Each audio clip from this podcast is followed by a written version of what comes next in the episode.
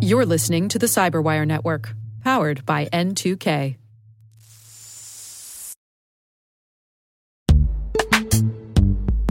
And now a word from our sponsor, Netskope. Netskope is a worldwide leader in SASE and zero trust. Its unified platform, Netskope One, provides optimized access and zero trust security for people, devices, and data anywhere they go helping customers reduce risk, accelerate performance, and get unrivaled visibility into any cloud, web, and private application activity. To learn more about how Netskope helps customers be ready for anything on their SASE journey, visit netskope.com.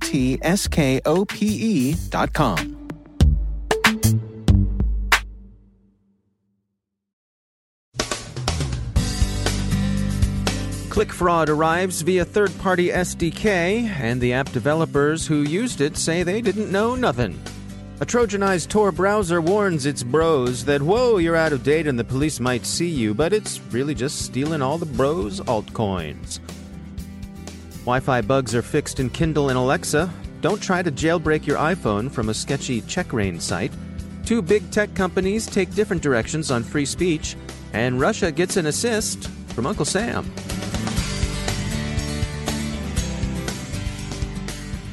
From the Cyberwire studios at Data Tribe, I'm Dave Bittner with your Cyberwire summary for Friday, October 18th, 2019. Upstream says it's caught the popular Android app SnapTube engaged in large scale click fraud. TechCrunch says that SnapTube has some 40 million users who employ it to download video and music from major video sites like YouTube and Facebook. Users receive silent ads that run in the background, racking up clicks that, while remaining invisible to the user, drain device battery and goose SnapTube ad click rates. More seriously, they also purchase premium digital services, also silently and in the background. Upstream says it's blocked more than 70 million suspicious requests from almost 4.5 million unique devices over a six month period. SnapTube isn't offered in Google Play but is instead downloaded from third party app stores. The problem appears to lie in malicious code embedded in a third party software development kit SnapTube uses. This code, known as Mango, had earlier been implicated in a click fraud campaign involving VidMate, another downloader app accused of ad fraud back in May. For its part, Mobiuspace was shocked, shocked to learn that click fraud was going on and they say they're considering legal action against Mango's developers. This incident illustrates at least two things. First, while official stores aren't perfect, they're usually a better security bet than third party app stores. And anyway, perfection is an unreasonable standard even for Google Play. Second, it illustrates the problem of software supply chain security. It's not the first time SnapTube has been the object of complaints about click fraud. Sophos reported finding it back in February and later this year some Android devices began flagging it as containing suspicious code. The ease of using SDKs may be a fatal temptation, assuming, of course, that claiming the SDK ate my brand reputation isn't a dot com equivalent of the dog ate my homework. ESET describes a Trojanized Tor browser that warns victims that they're vulnerable to police snooping because their browser is out of date. The bogus update page to which the unwary are redirected installs malware that enables the crooks to steal cryptocurrency, mostly QIWI, but some Bitcoin as well. The caper is conducted in Russian and is directed against Russian speaking visitors to various darknet sites. Many of these sites, but we'll hasten to add not all of them, are likely to be the home of nastiness and contraband, likely to give visitors an uneasy conscience. The warning page goes for a chummy one dude to another tone not the sort of we see what you're up to manner that's so often associated with scareware. For example, it addresses the victim as bro and offers a sympathetic fix to keep the militia off their back. And it's worth recalling here that the victims are Russian speakers. For all the news of Russian hacking we see, there are plenty of Russian victims in cyberspace, too. ESET has also reported that older and unpatched versions of Amazon's Kindle and Echo are vulnerable to key reinstallation attacks that exploit Wi Fi vulnerabilities to achieve man in the middle status that could enable a range of bad activities from snooping to distributed denial of service. The method of attack is the KRACK approach discovered in 2017, which takes advantage of endemic issues in the WPA2 standard.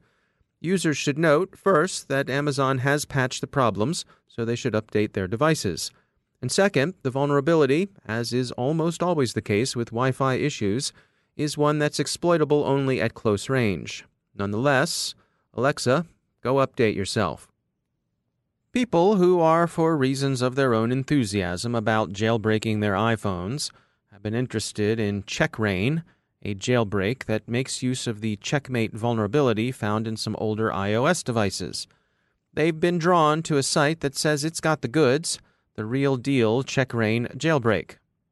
But they don't. The only thing you'll get from going there, Cisco Talos warns, is enrollment in an ad fraud campaign. While Apple CEO Tim Cook mollifies Chinese authorities, as Wired and other media outlets describe, Facebook CEO Mark Zuckerberg came out swinging yesterday like a First Amendment true believer.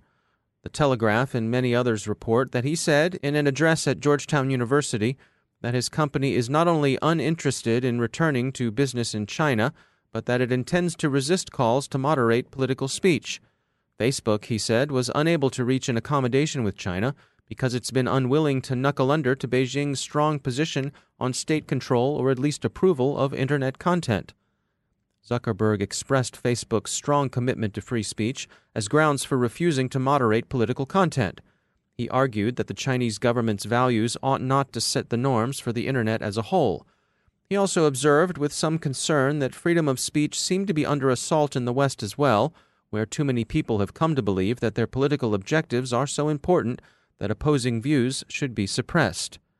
In any case, he said that Facebook won't censor political ads even when they contain what its fact checkers decide are lies. This week has seen a kind of quick reputational role reversal for Apple and Facebook.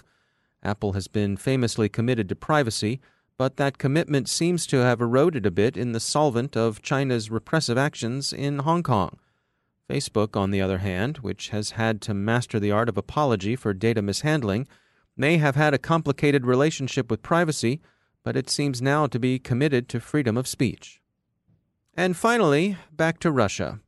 TASS is authorized to state that while the enemy of my enemy may not exactly be my friend, they could at least be maybe a helpful legal attache at the embassy.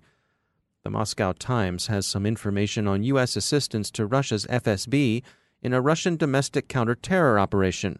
What terrorist group was implicated isn't publicly known, but the U.S. has in the past given Russia intelligence on Islamist operations. Nevertheless, Russo American relations in cyberspace aren't all rainbows and unicorns. Cozy Bear, after all, has resurfaced in the news, but the notes from TASS are a reminder that even opponents sometimes find common ground.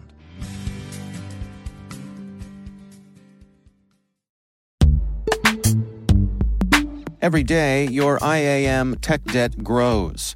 Your multi generational services struggle to work together. Building an identity fabric can fix this.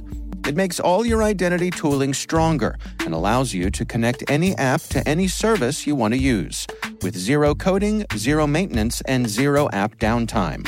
Strata's identity orchestration platform separates the identity logic from your applications so you can optimize existing IAM tools and manage them in a single control plane. Now, every vendor, standard, and architecture work together. In short, building your identity fabric means you can secure your non standard apps keep your complex access policies, retire outdated IDPs, and modernize in record time. So build your fabric with Strata Identity and get rid of tech debt for good. Visit strata.io slash cyberwire, share your identity priorities, and receive a pair of AirPods Pro. Offer valid for organizations over 5,000 employees. Connect today at strata.io slash cyberwire.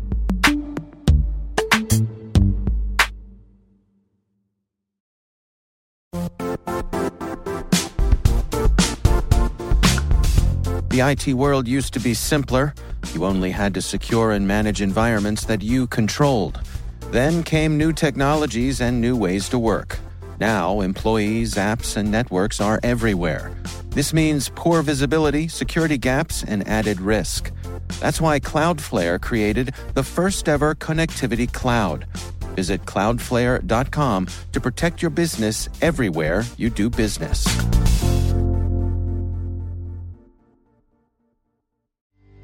And joining me once again is Craig Williams. He's the head of Talos Outreach at Cisco.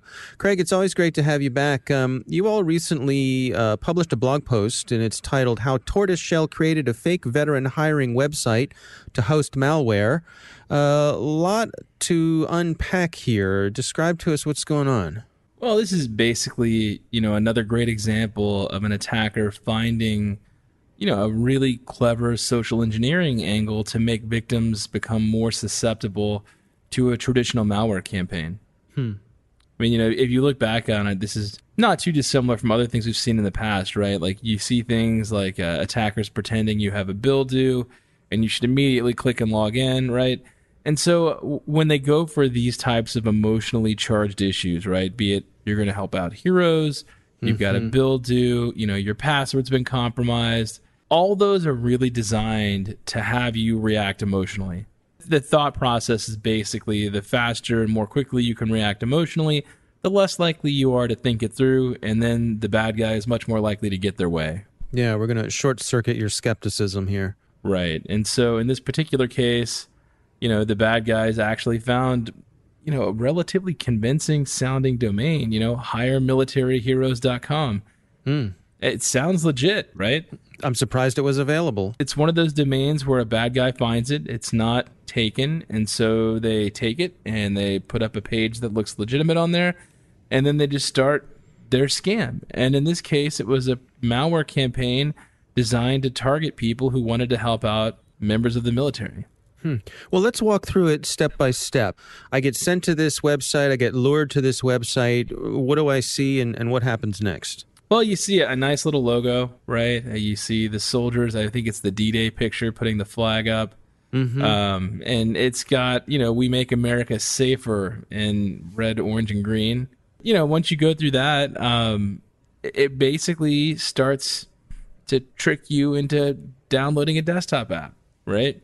So, like number one, right there, you know, don't don't go to a website and install their app. Yeah, but I could imagine if I'm somebody looking for work, I might f- do whatever has been asked of me here.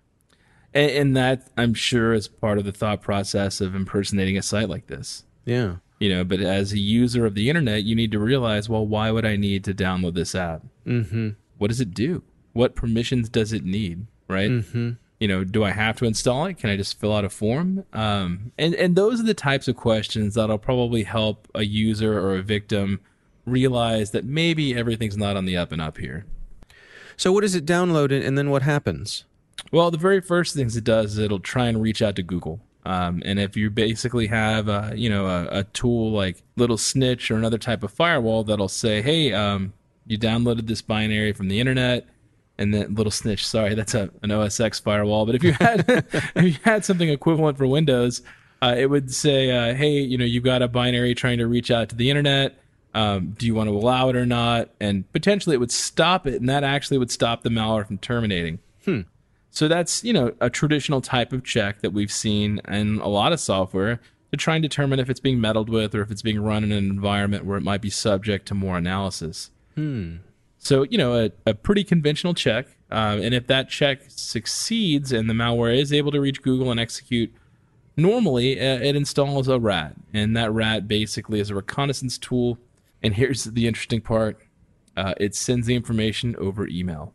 Really? That's kind of unusual. Uh, but it, it sends uh, an email uh, to a Gmail account with hard coded credentials.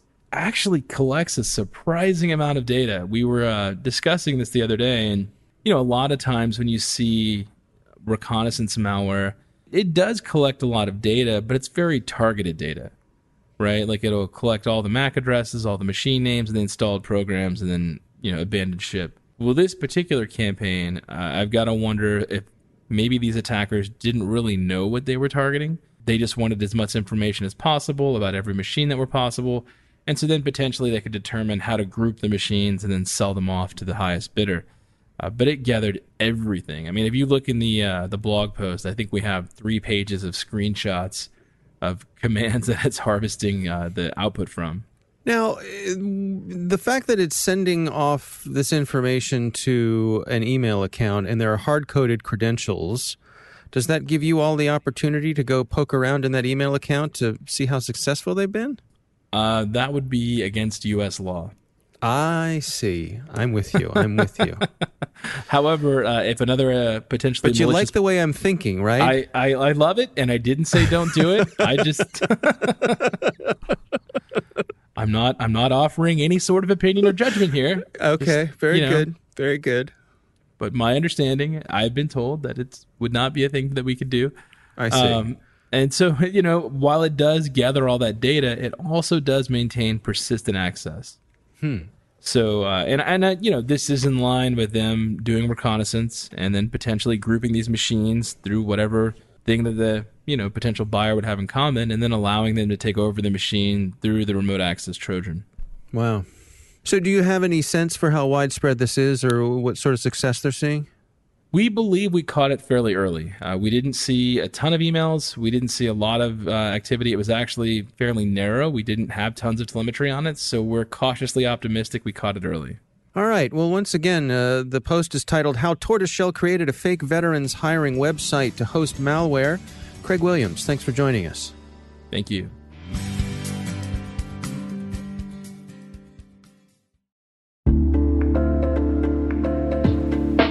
Are lengthy security reviews pulling attention away from your security program? With the largest network of trust centers, Vanta can help you streamline security reviews to win customer trust, save time, and close deals fast. Proactively demonstrate security by showcasing key resources like your SOC 2 or ISO 27001 and provide real time evidence for passing controls. And when a security questionnaire is required, Vanta takes the first pass for you. Visit vanta.com slash cyber to take a self-serve tour. That's vanta.com slash cyber.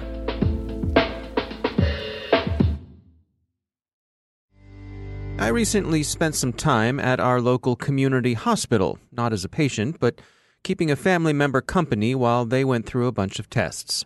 Everything turned out fine, by the way, but while I was there, I couldn't help noticing the number of hospital employees who came and went and how they were accessing information on the computer in our treatment room. I got curious about how that kind of access works, so I reached out to Caleb Barlow. He's been on our show a few times before, and he recently took on the role of CEO at Cynergistek, where they know a thing or two about monitoring healthcare data privacy. One of the things that's very unique about healthcare records is that they need to be open and accessible all the time because you never know when you're going to show up at the emergency room or what pharmacy mm. you're going to go to. You know, you've got to be able to tap into those medical records, and that's part of how we facilitate care today in the United States. I guess I'm imagining in an, an, ideal situation where there would be something tracking which healthcare professionals were actually working on me and would somehow limit that they would be the ones to have access to my records or at the very least author, authorize or be notified when someone who was outside of that circle of access was either was either accessing my records or requesting access. Well, first of all, Dave, let's acknowledge that most healthcare professionals, in fact, the vast majority, are not only highly ethical of what they do, but are as concerned about the privacy of their patients as they are their healthcare, Mm, right? Yeah, that's a really good point. That being said, there are a few bad apples in the bunch, and people are curious. So when you show up at the emergency room and your neighbor who happens to be a nurse or a physician, they actually might check out why you're there. But we also found that sometimes employees are even more curious. So oftentimes we've witnessed with young doctors, residents, and students that might use a medical record as a phone directory, a dating site, hmm. or a place to even check up on that special someone and see if maybe they've got an STD in their past. The privacy of this information is really key. And there are a bunch of ways we can trigger off of the activity in that record to say, wait a second, why was this person in this record? They work in pediatrics. Why are they looking at an adult record? They didn't prescribe anything. They didn't provide a note on the patient. You know, what else is going on here? So I think what we're learning here can be extended across many industries. But if we look, for example, Dave, at what were some of the more common levels of unauthorized access, you know, 74% of what we find is insider snooping, meaning that it's someone within the practice that's checking up on a neighbor. Um, that's followed by VIP and confidential patients being about 10%, coworkers being 8%, neighbors, interestingly enough, are 8%. So, you know, we find people that happen to be in the same school district, and guess what? They're checking out their friends. This is happening a lot. Now, to put this in perspective, let's say that you have an institution, let's say a large healthcare system with maybe 50,000 provisioned users. Okay, so you know, a couple dozen hospitals, uh, pharmacies, etc. We'll generate 100 to 300 cases a week out of a volume of that size. And I think what we all have to realize is that this isn't just about drawing those security fences and boundaries around our data. It's also about understanding how is the data being used and is it being used for the intended purpose. Now, is there a regulatory component here? I'm thinking of, of things like HIPAA. If you discover something like this, is there an obligation to report? There is. So, under HIPAA, organizations must, uh, quote, implement policies and procedures to prevent, detect, and contain and correct security violations. HIPAA also says that you have to implement procedures to regularly review records of information system activities such as audit logs, access reports, security incident tracking, etc. So, yes, this is covered under HIPAA. It's also covered in many cases under the individual breach disclosure laws that we'll see in, in various states around the United States. Now, here's the thing you have to keep in mind, though it doesn't say how you have to do it. So, the way this has historically been done is someone runs a report. They run a basic report and say, okay, did anybody in the hospital look up records of anyone else in the hospital? And was there a reason why? Uh, as an example, right? So they maybe run that report, they find a few issues, they go investigate them. Maybe those individuals get counseled, or worst case, they get fired. But that's historically happening several months after the incident has occurred. What we're doing is we're applying all the thinking that you put over Security Operations Center to do this in real time using UEBA tools. And I think part of what we're learning that can be extended across the security industry is that, first of all, anytime you have large volumes of private data, you probably have this inappropriate access. But in addition to that, we're finding security incidents that the security teams aren't finding. So hmm. a bad guy doesn't act in a, you know, a bad guy that's intent on stealing data out of a healthcare record actually doesn't act like a doctor. And it shows up like a big red flare really quick. And hmm. if we can catch that at the first couple of records and go, wait a second, why is this person in here coming from the outside, maybe a vendor? They've accessed 50 records all at once. They've provided no notes, no prescriptions, and it doesn't even look like they're treating the patient. Why are they in there? If we can detect that at maybe the first few records and stop it, that's something the security team couldn't catch. So, what's your recommendation here for, for folks who are looking to uh, explore this? How, how do they get started? Well, I, I think the big point here is we're learning that UEBA tools can be used in a totally different way, not just for security, but for monitoring privacy. And that there's probably something to be said for continuously monitoring privacy on large data sets.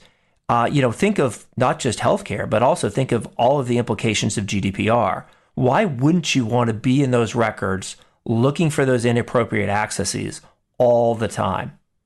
Uh, but I think also, certainly for healthcare institutions, there's an important wake up call here that we need to be monitoring this and we need to be monitoring it in real time. Because again, if we can find that problem early, we can hopefully stop the large scale breach or correct the behavior before it really goes sideways. That's Caleb Barlow from Cynergistek.